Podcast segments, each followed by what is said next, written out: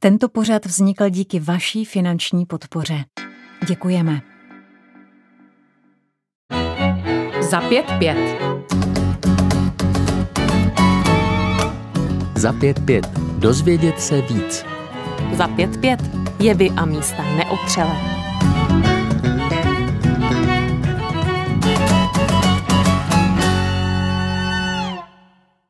75-letý britsko-indický spisovatel Salman Rushdie skončil minulý pátek těžce raněný po útoku nožem na operačním sále. Při literárním čtení v New Yorku se jej pokusil zabít 24-letý američan, jehož rodiče se do Spojených států přistěhovali z Libanonu. Mladík se podle všeho pokoušel naplnit fatvu, kterou nad Raždým před 33 lety v únoru 1989 vynesl iránský vůdce Ruholá Chomejný poté, co vyšly satanské verše Raždýho román z roku 1988. Náboženský výnos přikazující každému muslimovi, aby usiloval o Raždýho smrt, je podle konzervativního výkladu i po 33 letech stále platný.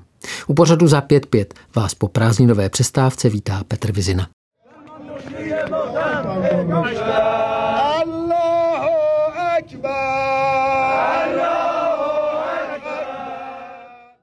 Do doby, kdy Raždýho román Satanské verše vyšel, tedy na konec 80. let, se ve své glose vrací komentátor Českého rozhlasu Plus Jan Fingerland. Připomíná například, že celosvětové pobouření v muslimských komunitách, které román vzbudil, těžko mohl vyvolat samotný Raždýho text. Ten totiž v té době vyšel pouze anglicky, v řadě zemí byl po vydání zakázaný a jak Jan Fingerland připomíná, angličtinou nevládl ani samotný Ayatollah Chomejný. Jana Fingerlanda vítám ve vysílání Rádia Proglas. Dobrý den. Dobrý den. Oč tedy šlo, když nešlo o samotný Raždýho text? Co by volalo takové pobouření? Když se vrátíme do celé té doby, tak asi bychom museli rozdělit eh, celou tu eh, islámskou reakci na dvě části. Na eh, reakci lidí, kteří mohli mít aspoň zprostředkovaně přístup k raždýho textu nebo při, při nejmenším k němu měli nějak fyzicky blízko. To by se týkalo asi zejména muslimů na indickém subkontinentu, odkud konec konců pocházel i samotný Raždy, i když on už potom vyrostl a působil v Británii, a pak také samozřejmě těch muslimů, kteří pobývali tehdy už ve Velké Británii a také většinou pocházeli z indického subkontinentu. Ti reagovali na ten text, možná ne text samotný, ale na tom, co se o něm dozvěděli.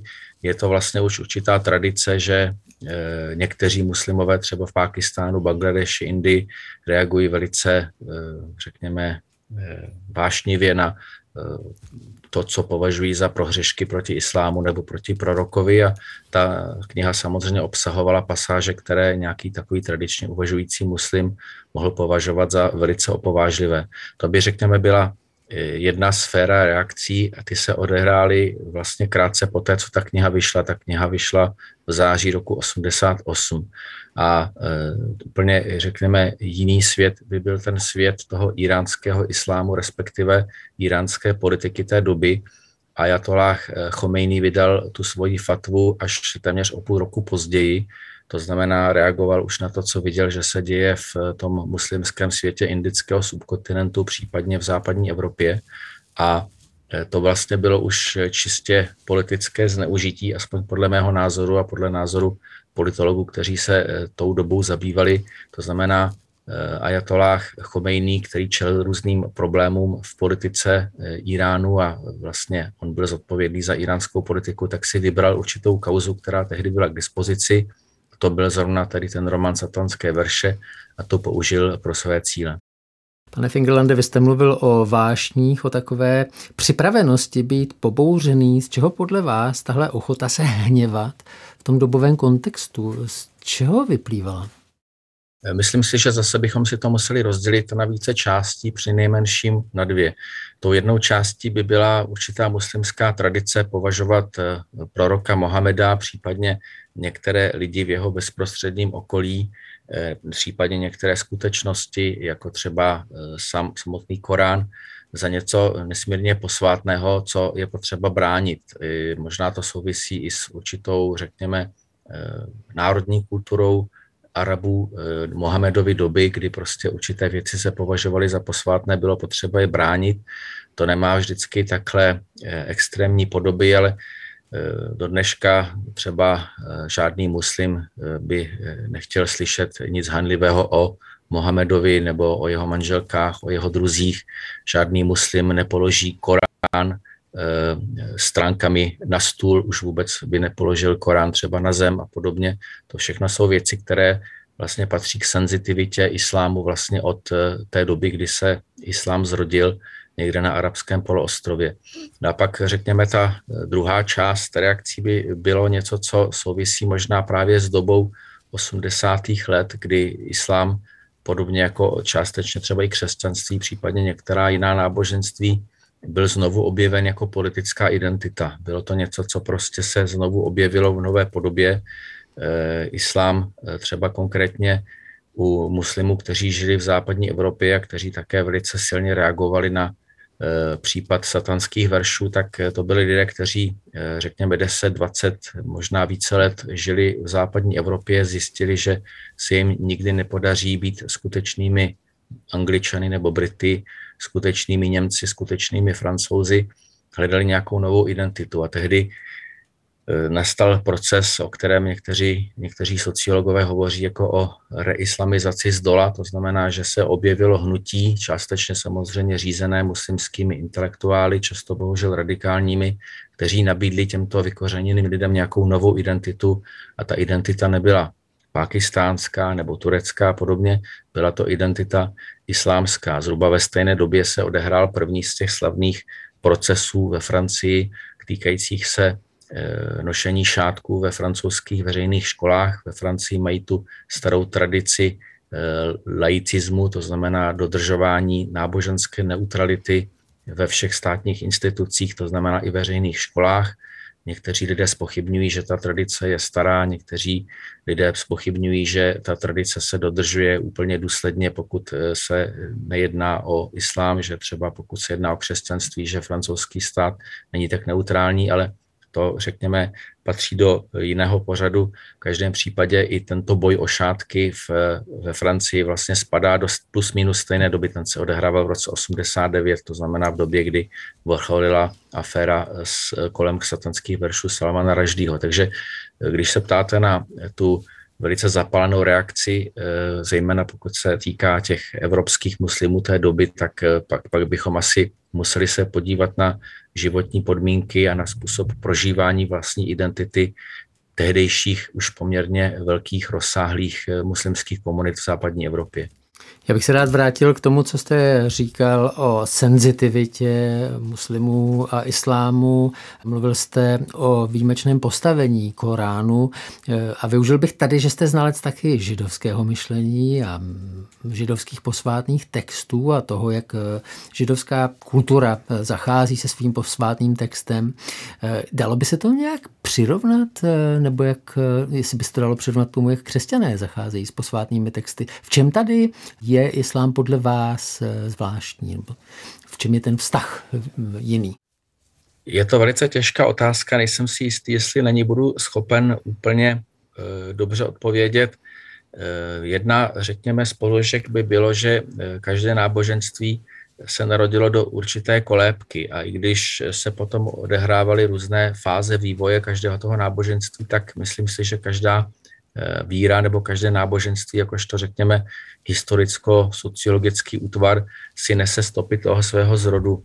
Eh, v případě islámu se domnívám, že můžeme vidět velice eh, silné stopy právě kultury Mohamedovy doby, to znamená kultury arabské populace, arabského poloostrova, třeba období 6., 7., 8. století, tož, což vlastně se potom replikovalo i v případě, že islám potom se šířil mezi nearabskými eh, národy. V podstatě dneska naprostá většina muslimů jsou nearabové, takže eh, je to paradoxní, ale toto arabské náboženství vlastně se stalo světovým náboženstvím, které má své jasné těžiště třeba právě na indickém subkontinentu, v jihovýchodní Asii, v Africe a podobně. Takže to, řekněme, by byl jeden důvod, proč islám je takový, jaký je, prostě pořád eh, reprodukuje určité představy o eh, společnosti, světě, mužích, ženách, zbožnosti, bohu a podobně, tak jak, eh, byl chápa, jak byly chápány v Mohamedově době. Druhá věc je, že islám třeba na rozdíl od křesťanství, to se často zmiňuje, dá se to samozřejmě také nějak polemicky zneužít, ale můžeme to jako zmínit, protože to je důležité, že islám se zrodil jako náboženství, které okamžitě vstoupilo do eh, vlastně vojenského konfliktu se svým okolím, což třeba v případě křesťanství nebylo. Můžeme v případě křesťanství mluvit o tom, že později se stalo státním náboženstvím nebo náboženstvím Eh, říše, která se šířila ve jménu toho náboženství a podobně. Zase bychom tam našli určité prvky, ale přišlo to vlastně mnoho generací poté, co eh, první důležitá osoba toho náboženství chodila po světě, konala, případně něco říkala a to se zachovalo v nějakých textech. Takže islám si myslím nese také stopy tohohle toho svého, řekněme, vále, těch svých válečných počátků, což neznamená, že islám bude vždycky Eh, náboženstvím boje, ale eh, ty, ty obrazy a pojmy, které vlastně tehdy se zrodily, se váží k téhleté, k téhleté době. A když bych možná zmínil ještě třetí bod z těch asi mnoha, které by mě mohly postupně napadnout, tak islám eh, byl dlouho náboženstvím triumfujícím, dokonce se dá říci, že třeba kolem roku tisíc byl náboženstvím takovým jako velice rozšafným, velkorysým, tolerantním, mnohem tolerantnějším, než třeba bylo křesťanství jeho doby. Eh, náboženství, stejně jako společnosti nebo individua, jsou nejvelkorysejší v okamžiku, kdy se cítí dobře. Tak islám tohle období zažil právě před tisíci lety. Nicméně potom nastala éra, která do určité míry trvá dodnes, kdy se islám začal cítit eh, jakožto náboženství v defenzivě nebo jako kultura v defenzivě. Eh, mělo to samozřejmě různé jako protipohyby, protože konec konců i tady ve střední Evropě jsme zaznamenali expanzi osmanské říše, eh, daleko v Asii byly zase jiné mocné muslimské říše, ale v zásadě si myslím, že v islámu už mnoho set let panuje přesvědčení, že islám je v defenzivě, že čelí velkým silným protivníkům. V tomhle případě třeba by to byl západ, západní kultura nebo západní velmoci, koloniální velmoci nebo později Spojené státy a tahle určitá trpkost, kterou můžeme cítit u některých muslimů, se podle mého názoru odvíjí právě od tady toho makropohledu na dějiny, že islám je sice náboženství nejlepší, je to to poslední skutečné zjevení, ale zároveň jakoby je není odměněno tím, že by se mu dostávalo triumfu v tomhle materiálním světě. Takže tady ta, eh, tady ta zatrpklost nebo pocit, že islám se musí bránit, má poměrně politické důvody, které se projevují vlastně i dnes. Jak je z tohohle pohledu vnímaný ten Raždýho text, kde ty pasáže, které mluví o proroku Mohamedovi, jsou vlastně de facto okrajové, jsou psané s nadhledem a s humorem. Dá se říct, že je to v jistém smyslu nedorozumění, které spočívá na různých způsobech chápání textu? To určitě je pravda. Něco se ztratilo v překladu, tak říkajíc. Potíž je, že Salman Rushdie je velice důvtipný a vzdělaný člověk, který se do značné míry eh, pohybuje v kontextu západní kultury, i když on sám je rodák z Bombeje, tak v podstatě jeho vzdělání je západní, on sám navazuje na západní tradici, ironie, určitého nadhledu, odstupu a podobně, což je velice těžké přeložit do některých jiných kultur, tím spíše, když se jedná o eh, právě takhle citlivé téma, jako je třeba prorok Mohamed nebo, nebo jeho soukromý život a podobně. Eh, myslím si, že islám v tomhle případě nemá moc eh, velkou eh, schopnost se na tyhle věci dívat ironicky. To neznamená, že by neexistoval humor třeba v islámských společnostech. Ty jsou samozřejmě velice odlišné. Africký islám asi je trochu jiný, mnohem ironičtější lehčí s větším smyslem pro humor nebo africké muslimské společnosti spíše než třeba některé jiné. Ale pokud se týká těchto eh, v úvozovkách posvátných věcí, jako je třeba osoba proroka nebo eh, nebo, eh, nebo třeba Korán, tak tam si myslím, že místo pro jakoukoliv ironii není a v tomhle případě se skutečně jako střetly dva vesmíry, které se vůbec neměli, kde potkat neměli jediný společný bod, ve kterém by se mohli dohodnout. Tím spíše, že do toho vlastně přichází ještě ta určitá jako mentální situace muslimů, kteří se cítili být v defenzivě a teď najednou někdo ze západu se snažil se takhle jako z jejich hlediska necitlivě dotknout toho, co je pro ně důležité, na čem vlastně stála jejich hrdost. Tady ještě musím ale zdůraznit jednu věc. Někdy ten Raždyho případ se eh, porovnává s některými jinými případy, kdy eh, někdo na západě třeba eh, nevhodně popsal nebo nakreslil třeba Mohameda. Známý je ten případ karikatur v dánském deníku Jyllandspodsten a podobně. To ale vlastně jsou trochu dvě odlišné situace, protože při nejmenším tak, jak to chápal eh, Ayatollah Khomeini, tak eh, v jeho očích byl Salman Raždý muslim, který se dopustil rouhání. Nebyl to bezvěrec, nebyl to prostě nemuslim, který se nějakým způsobem necitlivě dotkl muslimských posvátností. Byl to naopak muslim, který zevnitř islámu napadl důležité islámské pravdy. Takže to je vlastně důležitá věc. Ale samozřejmě pořád platí, nebo já aspoň se to domnívám, že ze strany eh, Ayatollah Chomejního se jednalo o naprosto eh, cynickou volbu, že to ne, ne, ne, nepramenilo to z jeho pobouření, ale z jeho potřeby nějakým způsobem vyřešit jeho konkrétní situaci, eh, jednak mezinárodně, protože tehdy pořád ještě existovalo něco, co dneska už není tak patrné, že ta iránská islámská revoluce, podobně jako třeba ta bolševická revoluce v roce 1917, měla ambice stát se roznětkou celosvětové revoluce. Chomejny, se domníval, že bylo to trošku v souladu vlastně s tradicemi šítského islámu, že on vlastně stojí v čele při nejmenší muslimské revoluce, že ostatní muslimové by ho měli následovat, i když on sám vlastně reprezentoval menšinový proud uvnitř islámu. A právě e, pokus takhle vyvolat mezinárodní skandál kolem této knihy měla být jedno, jednou z pomůcek, jak se postavit do čela islámské revoluce. Ten iránský režim, ten revoluční zápal už trošku ztratil. V roce 88-89 to bylo ještě pořád patrné. Měl samozřejmě i své domácí důvody, protože vlastně ta iránská politika, tehdy už desátý rok vlastně v Iránu vládla ta nová islámská garnitura, tak eh, ta její politika byla extrémně neúspěšná. Ekonomicky, zesilovala se represe eh, lidí, kteří nesouhlasili s tou politikou, včetně represe vůči jiným islámským duchovním, kteří si přáli nějakou demokratičtější variantu Islámské republiky. A v neposlední řadě tehdy vlastně bylo krátce po konci té eh, irácko-iránské válce, která trvala 8 let, zahájil Saddam Hussein, to znamená irácký diktátor, ale vlastně z vůle Iránu ta válka pokračovala, přinesla ještě obrovské utrpení na iránské straně a samotní Iránci to samozřejmě věděli. Eh, vyvolávání takovýchhle eh, problémů, jako byl třeba eh, skandál kolem satanských veršů, byl zase pravděpodobně Chomejnýho naprosto cynicky hm. vybraný způsob, jak, jak vlastně vyvolat něco, co překryje ty dosavadní neúspěchy. Dá se tedy říct, že v jistém smyslu Raždý fungoval jako veřejný nepřítel, protože když si definujete veřejného nepřítele, tak potom můžete sešikovat podporu pro ten boj s tím nepřítelem, který vlastně kazí to vaše dílo?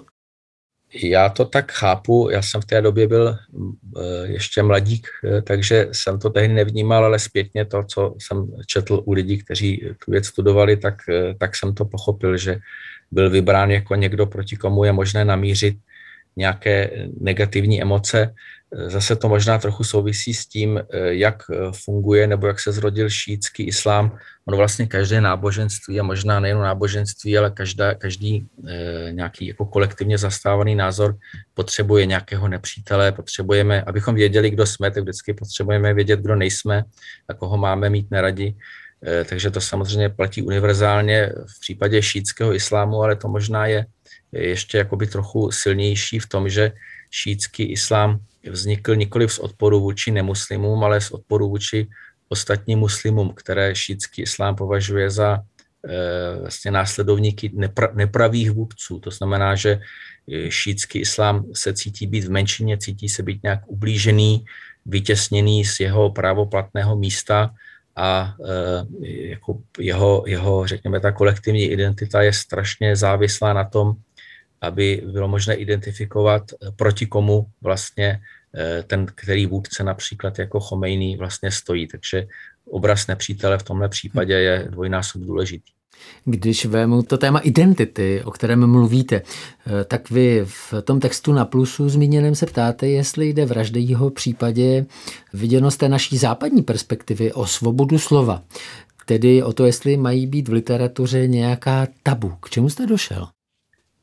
Já se domnívám, že eh, tabu eh, existují v každém životě každého jednotlivce, tak je možné to přenést i na úroveň společnosti pokud se mě ptáte na této jako velice abstraktní úrovni, eh, pro nás jako lidi, eh, řekněme, přináležející k západní kultuře a lidi, kteří eh, jsou sformováni ještě zkušeností z doby před rokem 89, tak pro nás samozřejmě ta možnost vyjadřovat se svobodně je strašně důležitá.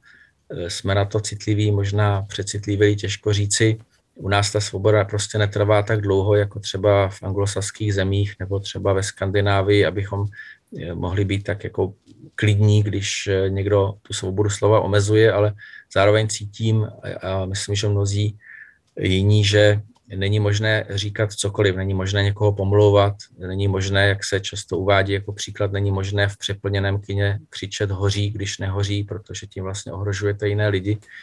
Já mám rád eh, pasáž z jednoho spisu Johna Stewarta Milla, kde on se zabývá otázkou svobody slova. On říká, je eh, správné lidem umožnit, aby říkali, že za drahotu chleba mohou obchodníci s obilím. Ale není možné říkat rozhořenému davu stojícímu před domem obchodníka s obilím, že za drahotu můžou obchodníci s obilím tak eh, to je taková jakoby základní maxima, eh, na základě které si myslím je možné vyřešit asi 80% všech problémů, které, které eh, v souvislosti se svobodou slova hmm. se mohou přihodit. Jestli vám dobře rozumím, mluvíte o kontextu, zdůrazňujete, že je důležitý. Za těch 33 let od vydání té Chomejního fatvy se náš svět změnil jednak tím, že mluvíme o tom, že je globalizovaný a pak taky mluvíme o postsekulární době, o době, kdy se znovu vynořují ty náboženské narrativy, ta náboženská vyprávění a jsou taky součástí konfliktu. Konec konců žijeme ve světě po 11. září 2001. Jak se ta situace s raždým a se satanskými texty jeví s tímhle odstupem? Máte dojem, že to je takový budíček, neusnout, neříkat si, že to jsou prostě dávné věci, Chomejný konec konců nedlouho po vynesení té fatvy zemře, ale Kdo ví, jak to vlastně dneska je? Co se týče přímo útoku na Raždýho, myslím si, že jsem nebyl jediný, kdo byl trochu překvapený, že to ještě někomu stálo za to. Takže myslím si, že ta Raždýho věc vlastně byla považována za trochu vyvanutou. Ostatně samotný eh, iránský režim vlastně naznačil, že on nehodlá vyplácet nikomu eh, žádný eh, poplatek za to, že byla vykonána fatva Ajatoláha Chomejního. Ostatně ona to jako přísně za to nebyla fatva, Chomejný neměl žádnou pravomoc, aby něco takového vydávala podobně, to je ještě asi separátní problém. V každém případě tahle, eh, tenhle pokus o vraždu byl tak trochu překvapení možná i pro současného iránského ajatoláha Chameneiho. Já bych, eh, když se podívám na současný islámský nebo muslimský svět, který je samozřejmě obrovský a velice rozmanitý, Eh, to schrnul zase jako do dvou bodů. Jeden je, že v islámu, stejně jako i v jiných eh, náboženstvích, se v posledních letech velice zesiluje význam identit. Vlastně spousta jiných významných společenských, politických otázek byla odsunuta do pozadí, včetně třeba nějakých socioekonomických otázek a zdůrazňuje se úloha identit. Platí to pro západní politické systémy, platí to i pro třeba eh, Blízký východ nebo Azii a podobně. Takže myslím si, že narůstá eh, nebezpečí, že se vrátí nějaké nové druhy extremismu. Konec konců zažili jsme v posledních letech eh, velké vzepětí islámského státu a podobně. Současně, když se dívám na dění v islámu, a to dokonce i v, ve společnostech, které byly tradičně velice konzervativní, jako je ta saudská, tak mně připadá, že jsme svědky nějaké skoro bych řekl revoluce eh, v společnostech, které eh, hledají nějaké nové cesty. Souvisí to určitě i s tím, že ty společnosti se musí vypořádat s naprosto materiálními problémy, jako je nezaměstnanost, odchod světa od ropy a podobně, ale vypořádávají se s tím zatím, bych řekl, docela odvážně, že třeba konkrétně v té Saudské Arábii udělali spoustu změn. Některé ty změny se připravovaly vlastně velice dlouho, že třeba vysílali desítky tisíc mladých lidí na západní univerzity. Tohle všechno se vlastně odehrávalo pod povrchem, ale teď už, teď už vlastně všechny ty změny, nech, nemůžu říct v islámu, ale v islámských společnostech jsou patrné a že je možné, že islám pomalu vstupuje do nějaké nové éry, když bych možná použil trochu nešťastně slovo liberální, tak do nějaké liberálnější éry. Prostě islám se nějakým způsobem modernizuje, reaguje na to, eh, že se dostal do defenzivy nebo že jeho dosavadní podoby prostě nefungovaly. Takže v tomhle ohledu bych asi nebyl jenom pesimista. Myslím si, že eh, ta, ta, ten nešťastný pokus o vraždu Salmana Raždího vlastně nemůže změnit nic na těch velkých silách, které působí v pozadí a ty jsou jak negativní, tak pozitivní. Konstatuje komentátor Českého rozhlasu Jan Fingerland a já vám moc krát děkuji za váš čas. Také děkuji, nasledanou. Za 5-5 s Petrem Vizinou. To byl komentátor Českého rozhlasu Plus Jan Fingerland. Nezamýšleným efektem útoku na Salmana Raždýho jsou rostoucí prodeje jeho románu Satanské verše. Kniha vydaná první roku 1988 se znovu stala bestsellerem. V žebříčku společnosti Amazon je na špičce v kategorii současné literatury a prózy a rovněž humoru a satiry, což nás přivádí k tomu, co bývá opomenuto, tedy o čem Raždý ve své knize vlastně píše. Moje otázka pro novináře, filozofa a čtenáře Raždýho knih Petra Fischera. Petře, vítej na proglasu. Hezký den. Petře, ti, kdo si Raždýho satanské verše opatří v očekávání blasfemie, satanismu, asi budou překvapeni, je to tak?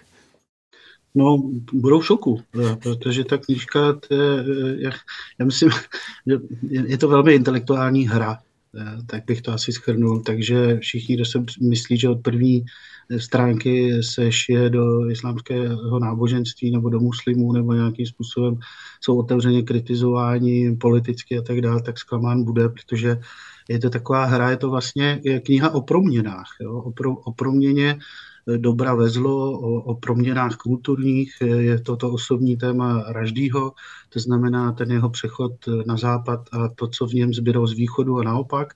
A v této hře se samozřejmě hraje často i s těmi základními motivy islámského náboženství. Ale rozhodně nějaká přímočará kritika to tedy není. A myslím, že už si to naznačil i, že je to satiristická kniha. Je to vlastně kniha jako podrývavá v tom smyslu, jako ir, používá ironii hodně, eh, teda dělá si legraci sám ze sebe, samozřejmě autor, nebo jako podrývá sám sebe. A to jsou věci, které většinou ty diktátorské režimy nebo takové ty upnuté teologické systémy eh, nejsou schopni hm. vstřebat. Dobře, vzpomeneš si, jaký dojem si z té knihy měl, když jsi četl prvně? Ty jsi četl v angličtině nebo to první české vydání? Já jsem četl to první české vydání a musím říct, že protože jsem eh, předtím četl Děti, děti půlnoci a četl tam i ten východ-západ a měl jsem Raždýho knihy Hanbu, jsem četl samozřejmě.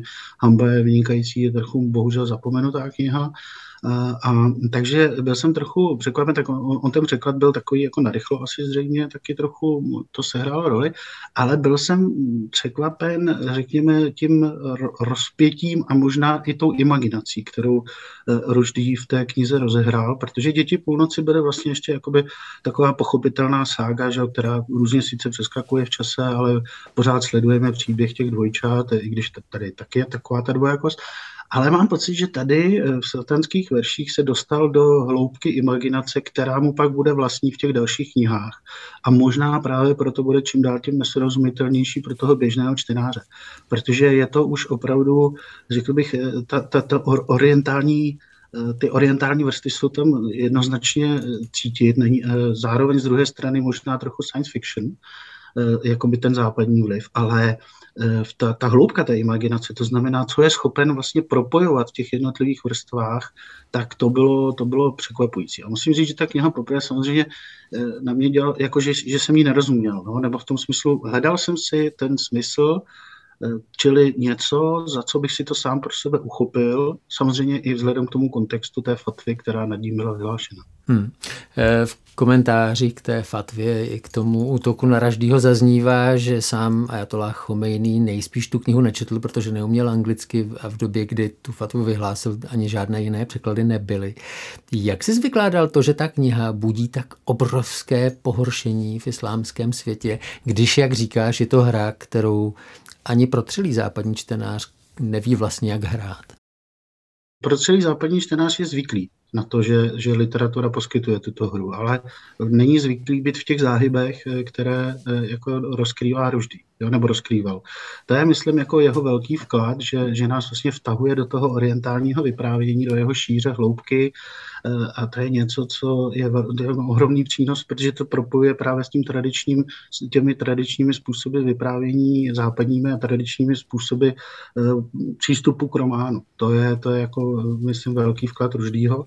Proč to vyvolalo takovou reakci? Myslím, jako zřejmě je to politický zneužití. To je odpověď je velmi jednoduchá, protože ta kniha vyšla poprvé, nebo měla výjít v Indii a v roce 88 eh, ona nevyšla, protože ty pasáže byly problémové vzhledem k současné situaci v Indii. To znamená, chystaly se volby a tam muslimská menšina, těch 100 milionů lidí v Indii, muslimská menšina 100 milionů lidí, muslimů, eh, zkrátka eh, by se, byla tam pochybnost o tom, že kdyby ta kniha vyšla, tak by tito lidé se mohli nějakým způsobem vlastně naštvat i na tu současnou vládu a tak. A to byl vlastně ten důvod, proč ta kniha nakonec v Indii byla stažena zakázána a pak se objevily první jako podrobné rozbory toho, proč vlastně to je blasfemická kniha nebo nějak útočná proti islámu a toho teprve se potom chytnul ten iránský režim a to už byl někde listopad 88. Jo. A zase, tam mám pocit, že jediný, jediný ten důvod byl, byl politický, eh, mít vlastně tu nějakou tu pěst na ten skažený západ, který Ruždý teda reprezentuje eh, par excellence, protože byl to vlastně člověk z východu a tak tohle se z něj stalo a dokonce teď útočí na základy našeho náboženství. Čili čistě jednoduše eh, politické zneužití, k tomu už nepotřebuješ potom tu knihu číst, nepotřebuješ ji rozumět. Ty vlastně říkáš to, co říkal před tebou Jan Fingerland, že muslimové nebo minimálně Chomejný vnímali Raždýho jako odpadlíka, jako člověka, který vyšel z muslimské kultury, ale otočil se k ní zády a spochybňuje její základy. Dá se eh, číst a ty, hm, teď nemyslím jenom satanské verše, ale dá se číst to, co Raždý píše, eh, taky jako jeho cesta víry, nebo spíš od víry, protože on sám prohlašuje, že vlastně se potřeboval osvobodit od toho, čím ho ta víra omezovala. A já myslím, že se od ní potřeboval osvobodit jako takové ty železné klece. Že on vlastně nepopírá víru jako v tom, v tom běžně vnímaném smyslu, to znamená v nějaké, nějaké přesvědčení, v nějaký, řekněme, duchovní vliv. Jo, tohle to on vůbec nepopírá, naopak jeho knihy jsou toho plné, ale on vlastně otevírá tu hru a spíš nabízí určitý, určité způsoby hledání a to nejdůležitější je vždycky, že on tedy odmítá jako eh, dogmatiku, to znamená přijmout některé principy jako jediné pravdivé a právě proto v těch svých knihách je vždycky nějakým způsobem zne, zajišťuje, ale uvádí do té hry a ukazuje, jakým způsobem se v různých kontextech mění, jak ta hra toho dobra a zla vlastně přichází do sebe, jak se tomu nemůžeme vyhnout, ale jak přesto v těchto situacích musíme pořád nějakým způsobem rozhodovat. A po, právě pod tím damoklovým mečem dobra a zla, tak aby naše jednání eh, mělo nějaký, nějaký smysl a nějaký směr a jak je to vlastně ohromně těžké. A tam ta, tam ta víra se, eh, oni odmítá jako dogmatiku, ale ne, neodmítají jako určitého pomocníka právě v tomto rozhodování. Jo? A to je vlastně, eh, ta otevřenost tam je ohromná, tudíž u něj se dá najít jako velmi zajímavé pasáže inspirované orientálními náboženstvími, já nevím až kam, do kterého století které mluví eh, v jeho pojetí vlastně současným jazykem, protože řeší současné problémy. Jo, dalo by se to jednoduše schrnout. Eh, lidi se zase tolik nemění, aby se nemohli poučovat eh, z těch dávných kultur. Dá se nějak vystupovat, jaký vliv na jeho psaní a na jeho přemýšlení měla ta fatva? Konec konců on s ní žije 33 let, naštěstí ještě tedy žije. Mělo to nějaký zpětný vliv potom na, na to, jak přemýšlel, jak psal? Určitě, protože on, mm, on pod tím tlakem, asi to nebylo moc příjemné být někde schován v nějakém konspiračním bytě, hlídán tajnými službami britskými. Eh, bylo to složité období, on to konec konců popsal v svém životopise, který vyšel i česky. a který je v jistém smyslu strhující, protože právě ukazuje i to proměnu toho, toho přemýšlení o té věci. Musíme, no musím taky připomenout, že, že Ruždý se víceméně omluvil respektive podal jakési vysvětlení všem těm, kteří chtějí ještě myslet nebo nějakým způsobem něco o něj vědět a nepodléhají tomu fanatickému tlaku eh, tak on, se, on vlastně vysvětlil, že to nebyla blasfemická kniha, že je to kniha vlastně fantazijní, imaginativní, eh, přemýšlející právě o, o těch protikladech života, a, a o těch základních e, věcech i muslimského náboženství, co můžeme považovat za zjevené a co ne, jak se vlastně v takovém světě máme orientovat, protože ta jednotlivá náboženství a jednotlivé vlivy kulturní na sebe čím dál tím víc narážejí v tom současném světě. Tehdy už vlastně v těch 80. letech to Ruždý cítil velmi dobře a tehdy se ještě úplně nemluvilo o globalizaci, ale ty satanské verše jsou to je prostě globální román. Jo? To, a, a to už Ruždý mu zůstane, bude vždycky globální spisovatel, tak tam si myslím, že ho to výrazně změnilo, protože asi nečekal takovou reakci, nečekal to, že že to eh, jeho psané slovo, které je spíš otevřené, bude vykládáno tímhle tím demagogickým, přímočarým, dogmatickým způsobem. Toho se trochu lekl, si myslím, že chvíli asi trvalo, než se z toho dostal jako autor, ale nakonec tu pozici eh, našel. Nevím, ne, nedokážu posoudit, jestli se dá říct, že pak byl opatrnější, Možná ano, protože některé ty muslimské motivy se mu do, do těch různých eh, zase vrací, ale už nikdy nejde takhle, nejde takhle hluboko, řekněme opravdu eh, k tomu prorokovi třeba. Hmm. Jo? To je vlastně ty pasáže ze satanských verší, veršů věnovaný prorokovi a těm těm satanským verším právě, veršům, to znamená ty, které se dostaly do sůr eh, vlastně pod vlivem ďábla, eh, ta tradice je taková, ale prorok to potom posléze prohlédl a nahradili těmi pravými verši. Tak o tohle jde, to je celý ten pohyb a tam si myslím, že trošku zaváhal, že možná měl být opatrnější v té formulaci, i když já si myslím, že kdyby to tam bylo formulováno jakkoliv, tak kdyby se tam objevilo to, jak v češtině se překládá muhamák, v angličtině je to Muhammad, což je vlastně používání jména eh, Muhammada, eh, Mohameda eh, v tom řeckém anglickém pojetí, což bylo vlastně výsměšné, posměšné, byl to vlastně vulgarismus, jo, tak si myslím, že by mu nepomohlo vůbec nic. Ale myslím, že ta opatrnost se zvýšila a rozhodně si uvědomil, že, že ta slova mohou mít tento dopad. Petře, eh, v případě Raždýho se teď, 33 let po té eh, fatvě, mluví o principiálním sporu o svobodu slova. Obstojí tenhle ten argument? Je tohle ta debata vlastně? Na západě přece taky nevěříme v absolutní svobodu slova a některé knihy jsou nezákonné. Myslím, že že je to trochu něco jiného, protože ten systém ajatolláhů eh, vlastně i po té iránské revoluci je, je, to, je, to je vlastně ten teologický systém, eh, který my, my vlastně na západě neuznáváme, řekněme, tu vládu té, té správné víry, eh, takže ten stát je sekulární a v tom případě je ta otevřenost jiného typu. Jo?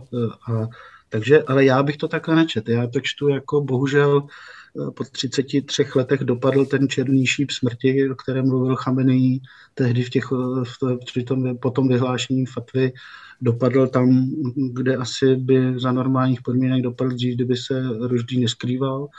A uh, myslím, že je taky důležité vidět spíš než tu svobodu slova to, že to udělal 24-letý člověk, který musel zase mít, řekněme, část svého mozku už jakoby zpracovanou určitým typem výkladu Eh, otázka, jestli vůbec ty satanský verše četl, jestli se vztahoval jako při tom svém činu k tomu, ale zatím to tak všechno jako vypadá. Čili eh, spíš, já bych to spíš viděl tu sílu tradice toho, toho odsouzení, která se nese dál vlastně přes desetiletí, ačkoliv už málo kdo si pamatuje ten začátek a už vůbec nikdo si nepamatuje a nečte tu knihu, ten předmět toho sporu samotný.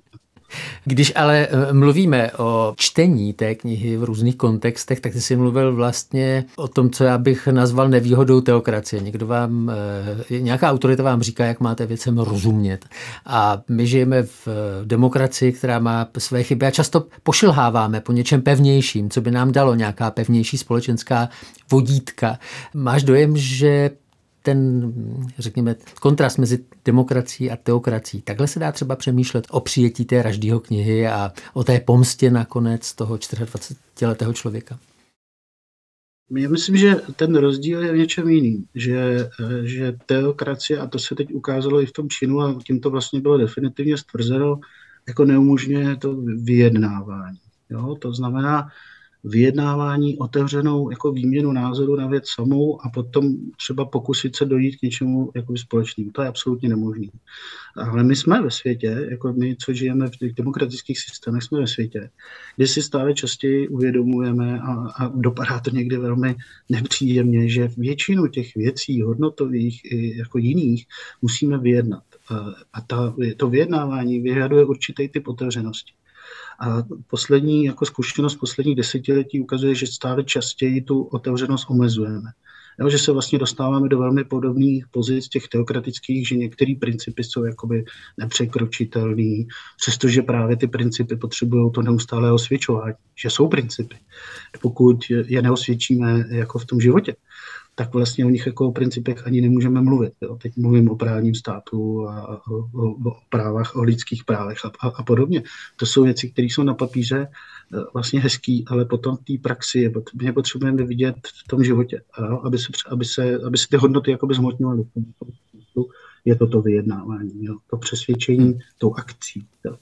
A, a znovu si říct, jako stálo to za to, stojí to za to. Myslím, že v této fázi jsme a že jsme tak trochu v šoku v těch, těch moderních demokraciích, že skutečně musíme vyjednávat úplně všechno. A že to není jednoduchý, že to stojí prostě hroznou energii a že to někde vypadá vlastně až jako absurdní a zbytečný. Ale to je právě ten rozdíl vůči tomu teokratickému systému, který, který tohle vyjednávání jako v podstatě zamítá a kdo se ho chce dopouštět, tak je blasfemik a někdo, kdo jde proti tomu základnímu zákonu, kdo jde proti Bohu a to je asi ten základní rozdíl, který se nám teďka zjevuje při tom činu, při tom útoku na Salmana Raždího. Když z té politické roviny přijdeme do náboženského kontextu, rozumíš sporu o Raždýho jako sporu o náboženskou svobodu, o svobodu číst texty, parafrázovat je, nějakým způsobem si s nimi hrát? Do jisté míry to tam je, do jisté míry to tam je, protože ten Raždý on to vlastně jako není blasfemický, když to člověk eh, jako otevřeně jako západní člověk s tím vlastně nemám problém, tudíž já si můžu otevřít ty příslušné pasáže v, v Koránu, můžu si k tomu najít nějaké interpretace a číst potom příslušné, ta, ta příslušná místa a já jako vidím, že ten, že ten Ruždý to jako nespochybňuje, že v tom smyslu, že by, že by to jakoby odmítal. A on vlastně tou, tou sarkastickou, tím sarkastickým natočením nebo ironickým Eh, tak on vlastně pokládá tu otázku. On vlastně vyzývá ty lidi k tomu, aby, aby to osvědčovali buď svým životem, anebo tím přemýšlením. Jo. Že vlastně zase spíš literatura spíš otvírá, než že by dávala nějaká stanoviska, jak věci mají být. Jo. To vždy mu naprosto cizí, aby jako vysvětloval, jak se ty věci mají. Jenom říká, že vlastně každou věc ve světě lze do velké míry tímhle tím způsobem jakoby spochybňovat, přestože při tom spochybňování jako docházíme k nějakým zbytkům jistot, kterých se potom jako držíme. Jo? Ale tohle je něco, to, to je taková výzva, kterou musíš přijmout. A když ji nepřijmeš, tak vlastně nečteš. Tak, tak jako je tak kniha pro tebe zbytečná. On tě vlastně pozval na nějakou hostinu a to by to nechutná, tak odejdeš. Jo? A tak, takhle je to úplně jednoduché. Ale při té hostině se může odehrát velmi zajímavé věci a člověk může poznat především sám sebe jinak což je přesně to, co miluju na, na Ruždým, jo, že ne, že mě provede po nějakých tajemných krajinách, ale že mě vlastně těma krajinama váčí s tím, a teď si to vyzkoušej. Vyzkoušej si, jak by si rozhodoval ty, co bys, jo, jak by si to, jak by si to přemýšlel, jak, jak bys tu úvahu vedl. Konstatuje novinář, filozof a čtenář Raždýho knih Petr Fischer. Petře, moc ti děkuju za tvůj čas. A já děkuji za pozvání, mějte se hezky. To byl pořad za 5-5, tentokrát věnovaný satanským veršům Salmana Raždýho, knize, která mnohé pobouřila, ale málo kdo je četl. Za pozornost děkuje Petr Vizina.